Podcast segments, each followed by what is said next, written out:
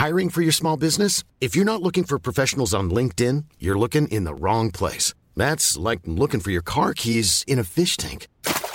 LinkedIn helps you hire professionals you can't find anywhere else, even those who aren't actively searching for a new job but might be open to the perfect role. In a given month, over 70% of LinkedIn users don't even visit other leading job sites. So start looking in the right place. With LinkedIn, you can hire professionals like a professional. Post your free job on linkedin.com slash people today. This Mother's Day, celebrate the extraordinary women in your life with a heartfelt gift from Blue Nile. Whether it's for your mom, a mother figure, or yourself as a mom, find that perfect piece to express your love and appreciation. Explore Blue Nile's exquisite pearls and mesmerizing gemstones that she's sure to love. Enjoy fast shipping options like guaranteed free shipping and returns. Make this Mother's Day unforgettable with a piece from Blue Nile. Right now, get up to 50% off at BlueNile.com. That's BlueNile.com. Since 2013, Bombas has donated over 100 million socks, underwear, and t shirts to those facing homelessness. If we counted those on air, this ad would last over 1,157 days. But if we counted the time it takes to make a donation possible, it would take just a few clicks. Because every time you make a purchase, Bombas donates an item to someone who needs it. Go to bombas.com slash ACAST and use code ACAST for 20% off your first purchase. That's bombas.com slash ACAST, code ACAST. Join us for a journey as we go back to the great civilizations of the past. Who were the people? What were they like? How did they begin? And how did they end? Let's find out on this episode of Fan of History.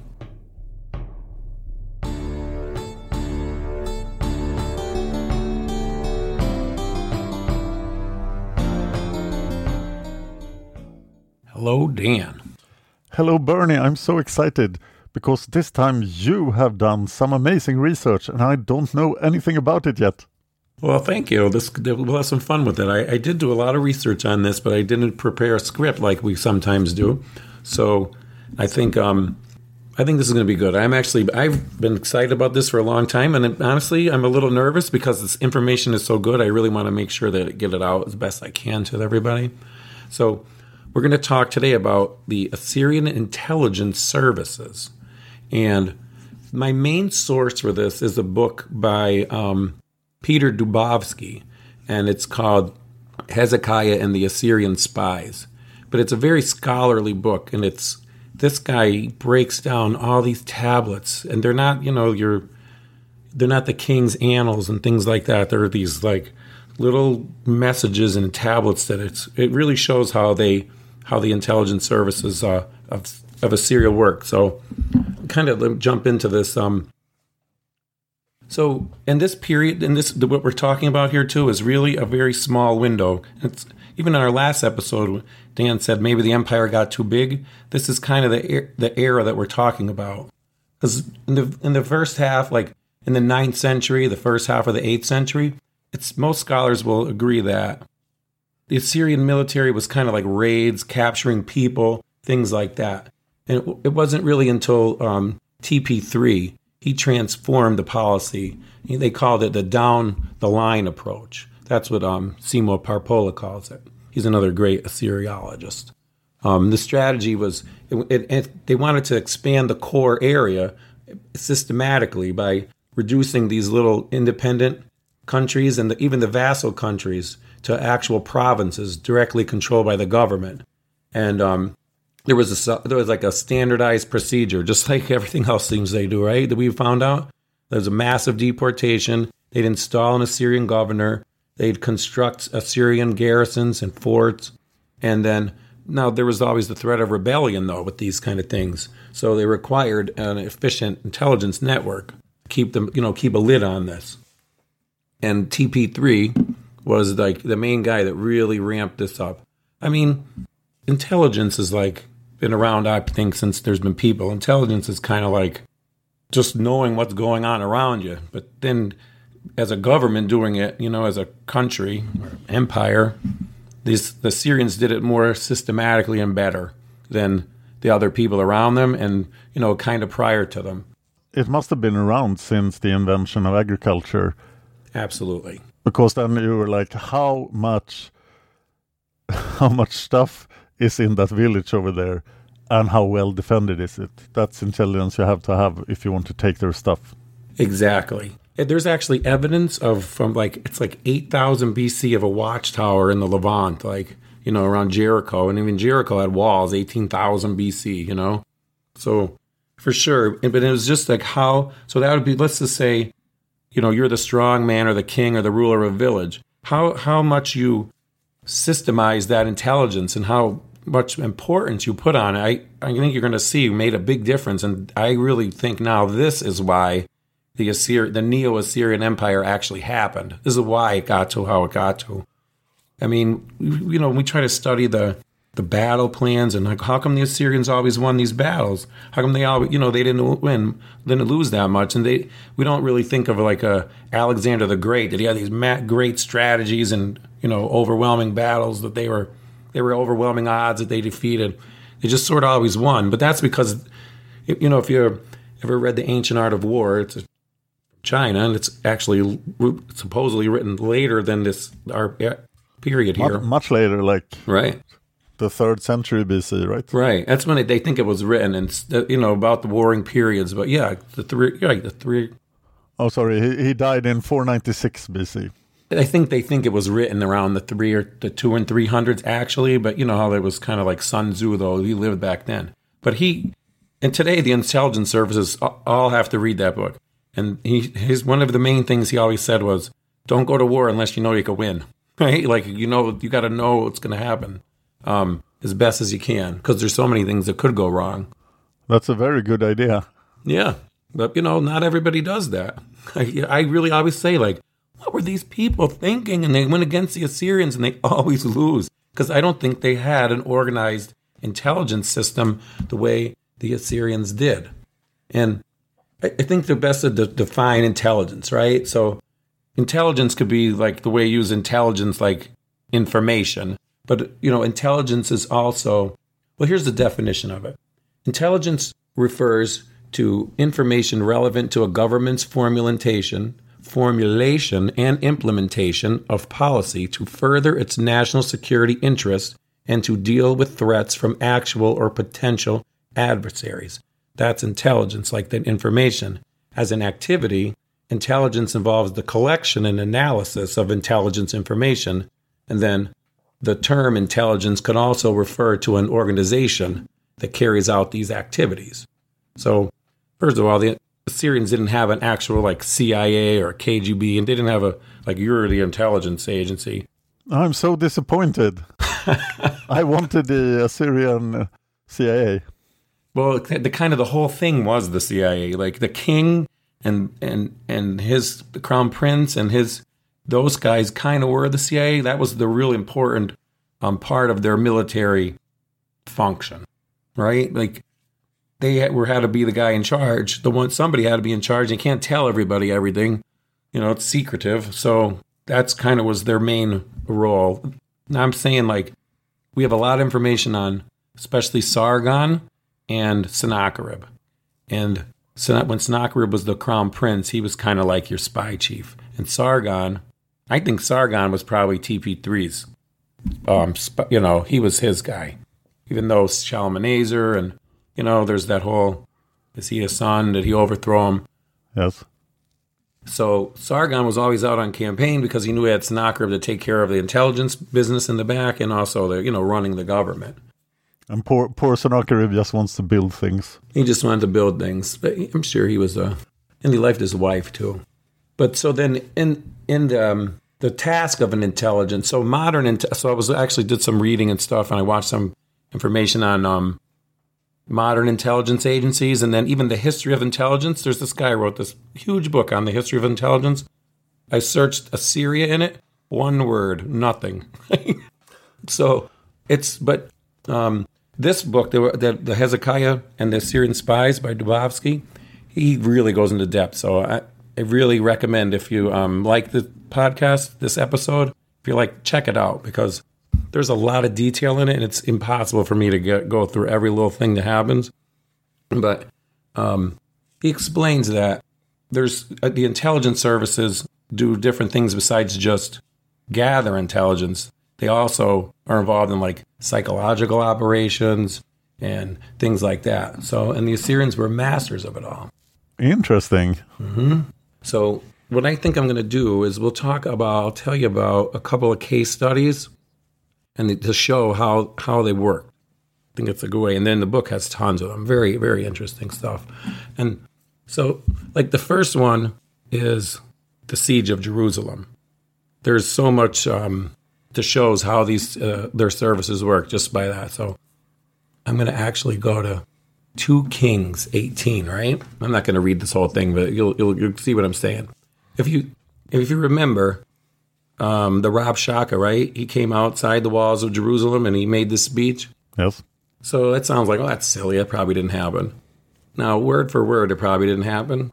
But there's a good chance that something like this either did happen there, but it definitely happened in other places. We even have records of it in Babylonia. If you remember, Sargon just marched right into Babylonia, didn't even have to really shoot a, you know, fire an arrow. Yes. So this is kind of the way they would do it. So here I'll just so here's two kings, 18.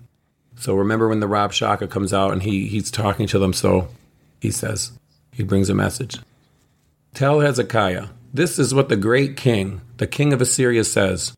On what are you basing this confidence of yours? You say you have the counsel and might for war, but you speak only empty words. On whom are you depending that you rebel against me? Look, I know you are depending on Egypt, that splintered reed of a staff, which pierces the hand of anyone who leans on it. Such is the king of Egypt to all who depend on him. So now, that just sounds like words, right? But if you break that down you see that they know that they're talk that they so the Assyrians know that they do not have enough um, men to fight in a war because they just conquered all the rest of their cities, right? They're saying they know that you're trying to um, depend on Egypt, and they know Egypt isn't going to really help them. So that means just right there that they have a whole bunch of people out gathering intelligence to know this stuff. That on just that one sentence, couple sentences. So then he continues, but if you say to me, we are depending on the Lord our God, isn't he the one whose high places and altars Hezekiah removed, saying to Judah and Jerusalem, you must worship before this altar in Jerusalem? So I mean, there you go again.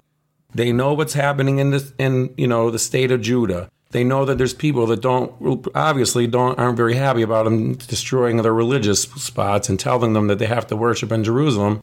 And the way that they conquered, uh, that they moved into Babylon at that time, you know, Sargon did, was by conspiring with the temples. So somebody that you know some temples probably didn't like that they knocked the Asherah poles down. So here's a great example of the information that they had, that they told them that they had the information, and the and the psychological you know effects of you know going outside the and speaking to them in Hebrew. And here just one more part of it. Come now, make a bargain with my master, the king of Assyria. I will give you two thousand horses if you can put riders on them. How can you repulse one officer of the least of my master's offic- officials, even though you were depending on Egypt for chariots and horsemen? So there again, he knows that here I'll give you two thousand horses. You don't even have two thousand soldiers, and they know it because they have good spies, right? Yeah. So I, I find that very interesting. I mean, you you hear the, and and I feel after studying this more, I'm like wow, that maybe some guy really did yell outside the walls of uh, Jerusalem that day. I mean, that's pretty. Um, you know, historically, we don't have any record besides this from the Bible that that was said, but we have these other records that they did things like this at other cities. Hmm. Right. I would like more examples. All right. I'm going to do this other example. And this is on the um, border of, you know, so remember when we were just talking on our last episode about where the Assyrian heartland is, and it butts up against Urartu. And TP3, uh, no, before them, remember, if you recall, Urartu, when did, no, this is before I was in the podcast, but Urartu started get, expanding, I believe, in before Tiglath-Pileser III, right? He sort of, he sort of stopped it. Yes. So then he built a lot of forts along there, and this during the time of Sargon, there were some just a whole bunch of different incidents. So here, these examples will show kind of how the the information got to them. So you had your governors, and the governors were required to send you know information back to the kings. So on this this area where Urartu is kind of bumping up against the you know the Assyrian heartland, it's it's there's mountains there, the rivers are there, there's tributaries of the rivers, and there's also lots of lumber, and the Assyrians would bring the lumber down. Um, you know, they would put them on these rafts and send them down the river, and you get the sense that there's these this little small scale like engagements just happening all the time. So the one there's three governors on the Assyrian side and there's multiple governors on the Urartu side. And the Assyrians have forts along the river. Okay, so here's some reports that we have from um, the Urartu border, right? So this area was ripe with trees, and the Assyrians needed needed the trees, and we could talk more about the trees after. But so, the main task of the Assyrian officials was to monitor the Urartian frontier and warn the court about any impending insurrections or stuff like that. And there's this one, it's called the Palua crisis. So, a report on this Palua crisis has been preserved on it and these on some tablets and some of them are they're not all 100% complete, but we get enough from them. And this one this guy's name is Asipa. So, Asipa's dispatch the third man of the king, my lord, who came, told me, Your guard should be strong. The guard is very strong. Three governors in Palula and another three in Denibi are gathered with pack animals opposite us. We are keeping watch opposite them. All the people are inside fortified palaces. The oxen and sheep are on this side of the river. We are standing by and keeping watch.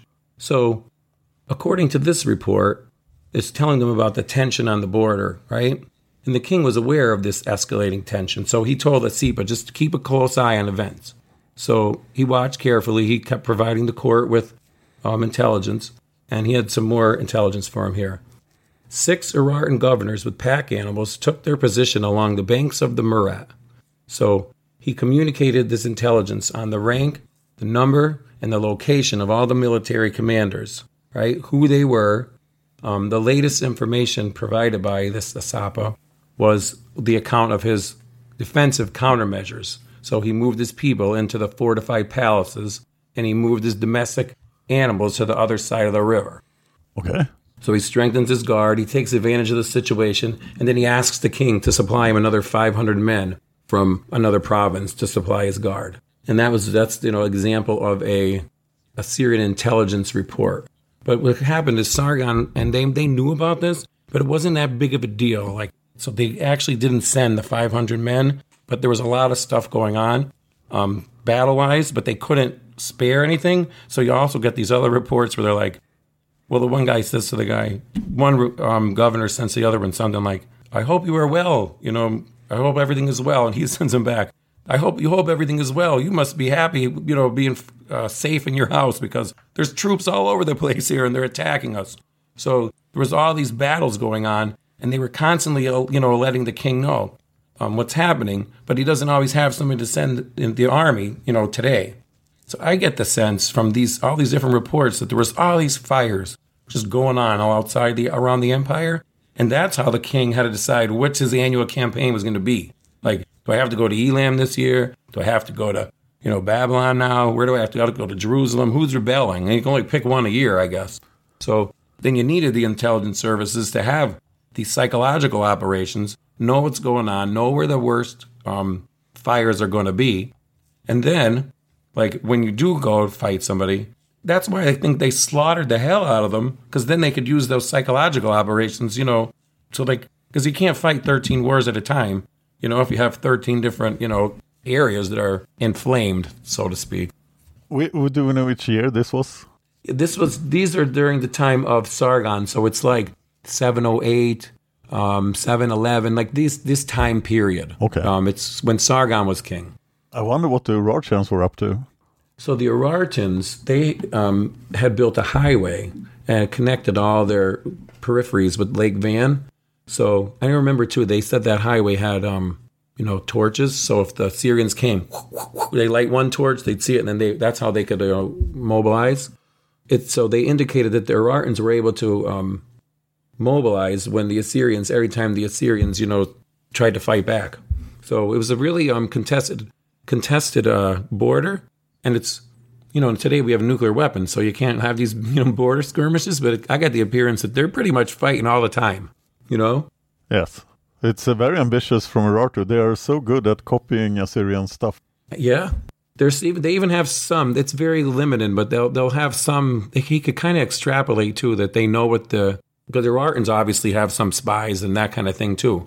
Because you know that's what you have. You have actual spies out in the field. Those are like scouts, and then you have you know your your provincial governor. He gets the information, or uh, and he sends it to the um, king. Also, then you have your vassal kings, and they provide information, and they send it to the governor, and then he sends it to the king, or to Sennacherib, who then sends a, a dispatch to the king. It's very like like the CIA, but they just don't call it that. Is it possible this this Urartian border trouble is before 715 BC? It, during yes, around seven uh, fifteen. Um, because in in 715 uh, Sargon decides to attack This Mother's Day, celebrate the extraordinary women in your life with a heartfelt gift from Blue Nile. Whether it's for your mom, a mother figure, or yourself as a mom, find that perfect piece to express your love and appreciation. Explore Blue Nile's exquisite pearls and mesmerizing gemstones that she's sure to love. Enjoy fast shipping options like guaranteed free shipping and returns. Make this Mother's Day unforgettable with a piece from Blue Nile. Right now, get up to 50% off at BlueNile.com. That's BlueNile.com. Hey, I'm Ryan Reynolds. At Mint Mobile, we like to do the opposite of what Big Wireless does. They charge you a lot, we charge you a little. So naturally, when they announced they'd be raising their prices due to inflation, we decided to deflate our prices due to not hating you. That's right. We're cutting the price of Mint Unlimited from $30 a month to just $15 a month. Give it a try at mintmobile.com slash switch. $45 upfront for three months plus taxes and fees. Promo for new customers for limited time. Unlimited more than 40 gigabytes per month. Slows. Full terms at mintmobile.com. I'm Sandra, and I'm just the professional your small business was looking for. But you didn't hire me because you didn't use LinkedIn jobs. LinkedIn has professionals you can't find anywhere else, including those who aren't actively looking for a new job but might be open to the perfect role, like me. In a given month, over 70% of LinkedIn users don't visit other leading job sites. So if you're not looking on LinkedIn, you'll miss out on great candidates like Sandra. Start hiring professionals like a professional. Post your free job on linkedin.com/people slash today. For real. that um, would be eventually he got sick of it. Yes, and also the he probably knew about the Urartu's uh, the Urartian trouble with the Cimmerians. He probably did, and you know they don't mention anything about that in in this in Dubovsky's book. Doesn't say anything about the Cimmerians in that, but he obviously did know. I mean, they um they also made their vassal kings like they would sometimes lie. So they would. That's why they would when three people or four people would give the reports. They would have to like say, "Oh, this guy's lying now." And that's how they know. They would say these things like, "Oh, this guy was turned out he was, you know, lying to me." and that's why he was, you know, they went and he disappeared or whatever. It's, relations between Assyria and Urartu, they alternated between standoffs in which both parties respected each other's territory and they right into overt armed conflicts, such as this. Um, there's a Palua crisis and a Harda crisis. So the main task of the Assyrian officials was to monitor the frontier and warn the imperial court about any insurrections. So a report on the Palua crisis has been preserved in the form of this guy, Asipa's dispatch. The third man of the king, my lord who came, told me, Your guard should be strong. The guard is very strong. Three governors in Padua and another three in another province are gathered with pack animals opposite us. We are keeping watch opposite them. All the people are inside fortified palaces. The oxen and the sheep are on this side of the river. We're standing by and keeping watch. So, according to these lines, this report is only one among many reports informing the court about the tension on the border. The king was already aware of the escalating tension, and he just ordered him to stay this Asipa guy to keep a close eye on events. So, watching carefully, he provided the royal court with the following intelligence. Six Urartian governors with pack animals took their position along the banks of the Murat. So thus he communicated on the intelligence, the rank, the number and the location of the Urartian military commanders and on the combatant corps of the Urartian troops. So, like, it's from the history of intelligence, this like showing if this is what intelligence services do. Like, if you were talking about a rep- an intelligence report, you know, from the CIA, it would be sort of structured like this. So, he, furthermore, he told him what he did. He strengthened his guard and he took advantage of the situation. So he asked the king to send him another 500 men. And then there's the Harda crisis. There's three reports relating a similar escalation in tension in Harda. And this came from the governor of Am- Amidi. His name is Lipfor Bel. That usually means Lord. So he's like, you know, I'm like a magnet. Information about this crisis was acquired from two sources uh, the a diplomatic envoy and some spies. So you can sketch it out as, as follows. Um, the Urartians made a foray into the territory under Assyrian control and captured some border fortresses. And this, you know, raid was more like a scouting foray, was organized under um, the Urartian governor and his deputy um, opposite of the Amidi province. So the, Amar, the, the city of Harda became the center in which Urartian troops were assembled, and then the Urartian frontier was closely watched. Um, as for the foray, it was not a simple border cross. So Lipfor Bel reported that, quote, the levied Urartian troops are positioned town by town in battle array as far as Turaspa. The mobilization was ordered by the Urartian king himself. As to the work I ordered you, the governor of Harda, to do, don't do it. Feed your horses until I send you a messenger. So this interruption of assigned work, it, it constituted a clear warning that attack could shortly befall the Assyrians. And it was actually archaeologists have um, confirmed this this little story here. And so, and like I said before, I think we mentioned that the the had a highway.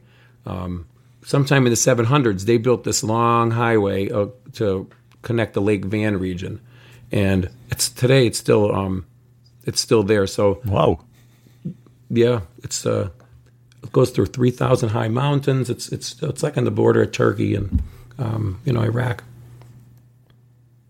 Hold on now. I'm very curious which year this is, but I think it's before 715. Yeah, well, I'm going to find it before. We'll make sure I squeeze it in there.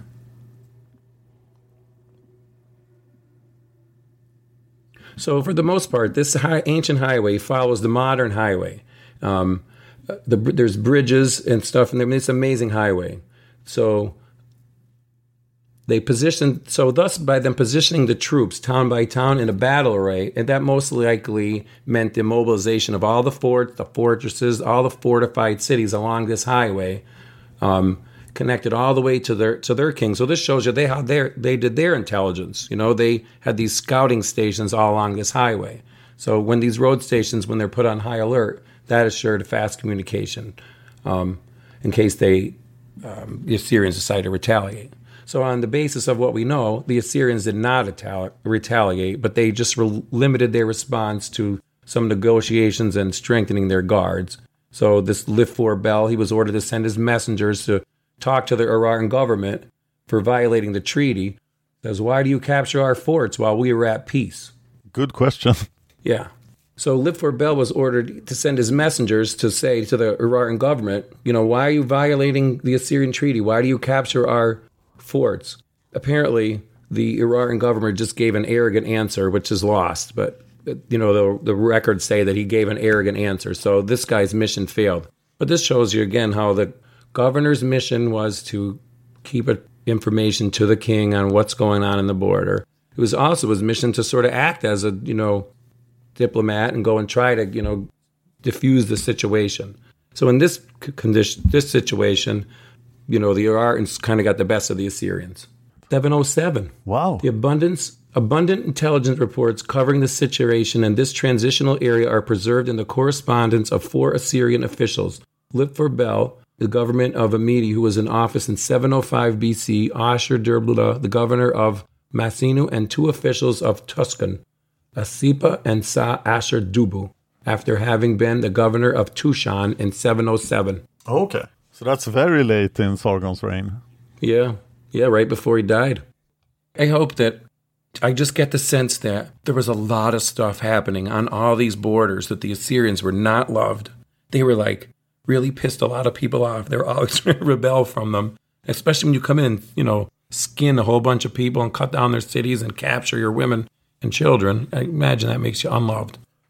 They were constantly trying to put these fires out with this kind of stuff. But I think that we have to remark on the timing of uh, Sargon's great attack against the Urartu in 715 because he seems to have perfect intelligence at the time. He knows absolutely the Cimmerians are invading Urartu and the Manneans are rebelling because he beat them up the year before yes. and told them to rebel, and they are against Urartu. Yes. So while these both these things are going on, he attacks, and that seems to be an indication that his intelligence is pretty good. Yeah. You know something else about intelligence services is, and, and I learned this from, you know, some of my studying about just in general. Um, I think, and I've always thought this. I think they they're so secret that after a couple generations they forget. Like they don't really tell the next generation what exactly to do.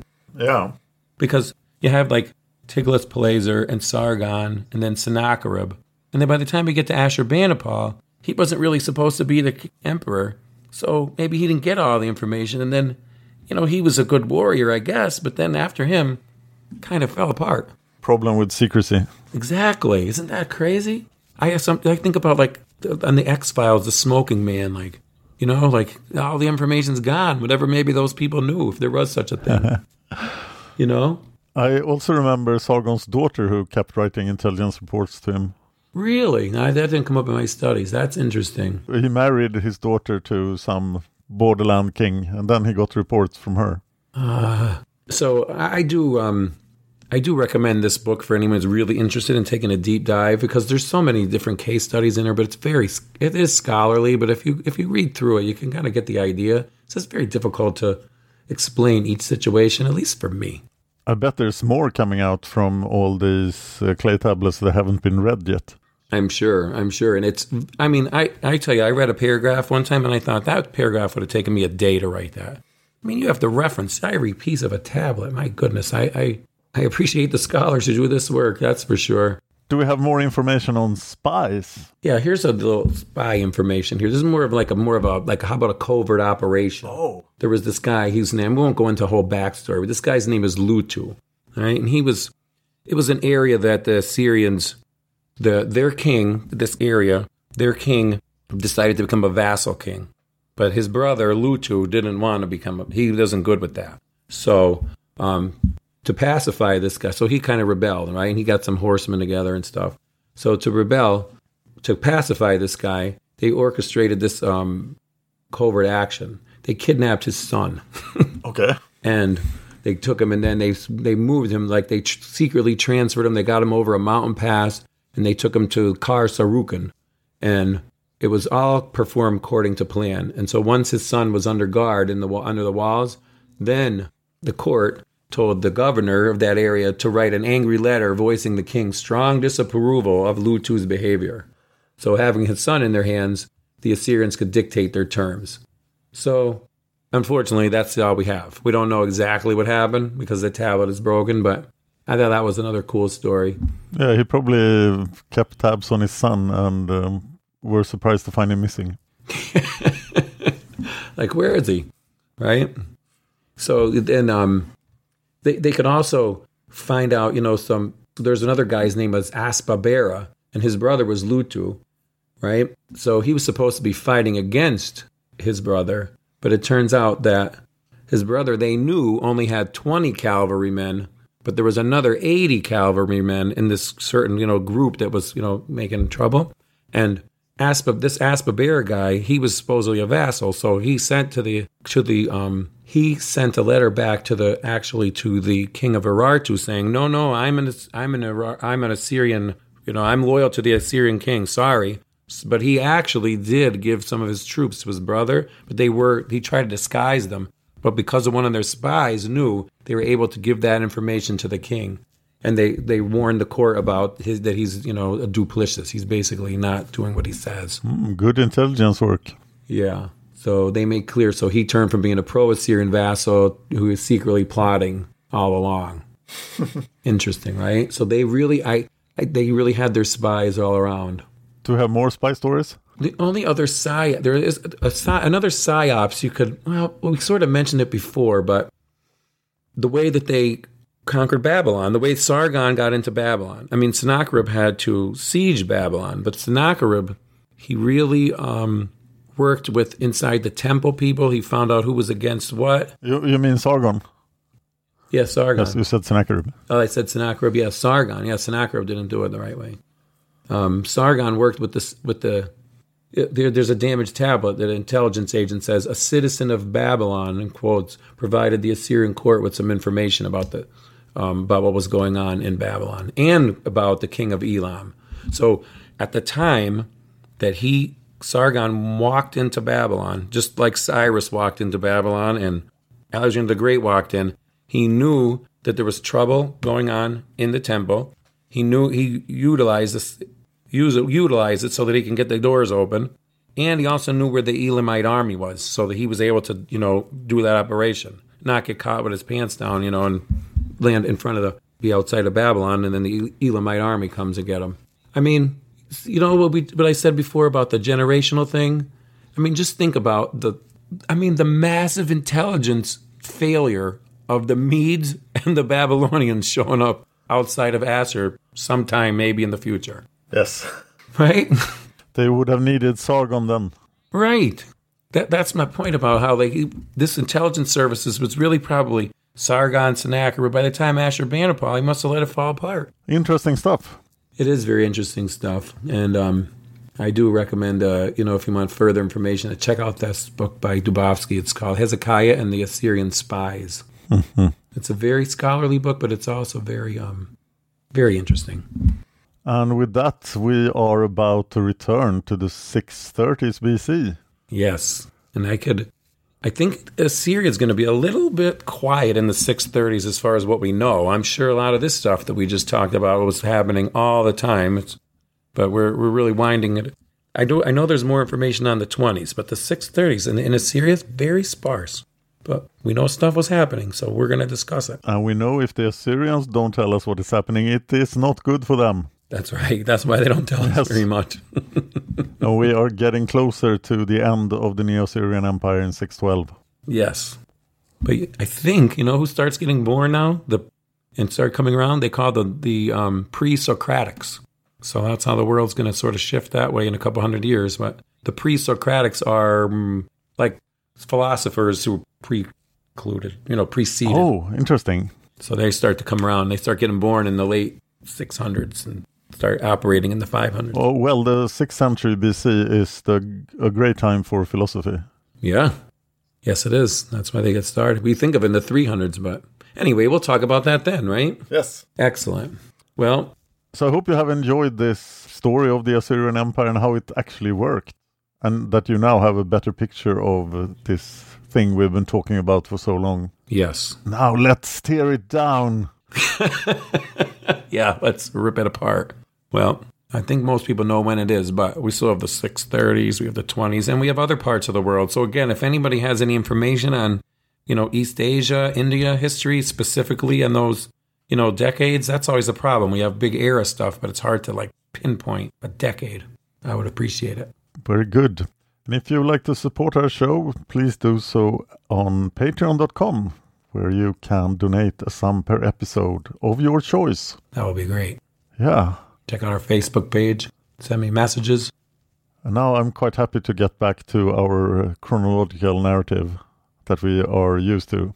Yes, it's been a while. So we appreciate you letting us go through this little sidebar, and we're right back to the 630s next time. And 28 years of dismantling this gigantic empire into nothing. Amazing.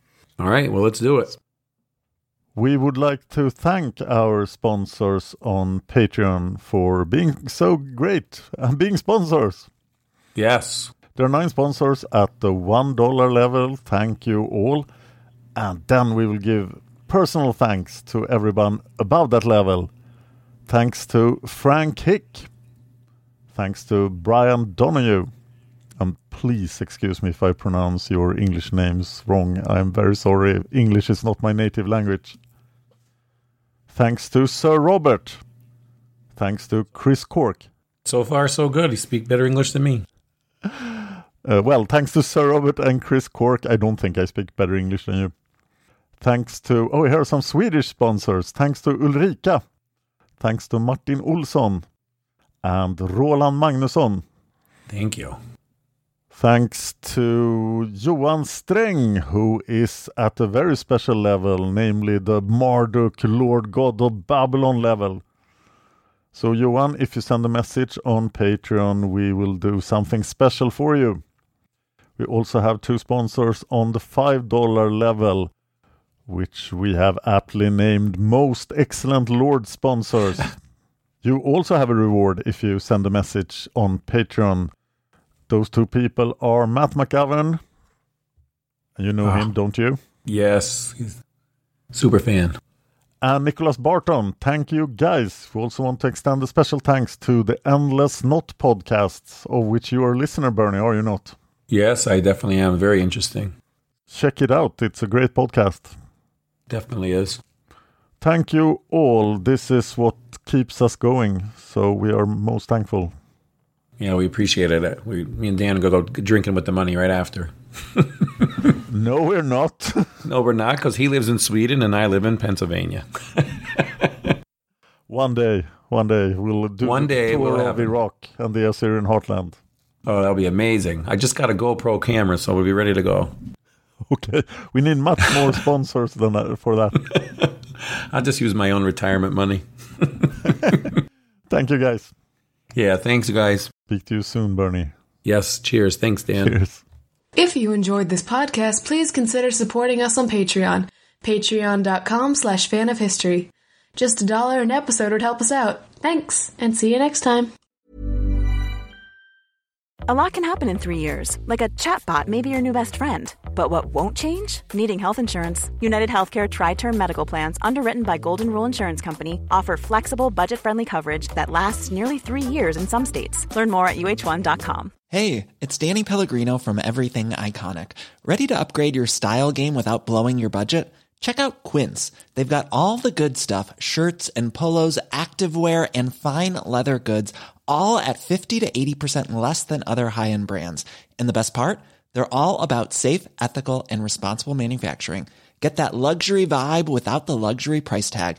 Hit up quince.com slash upgrade for free shipping and 365 day returns on your next order. That's quince.com slash upgrade.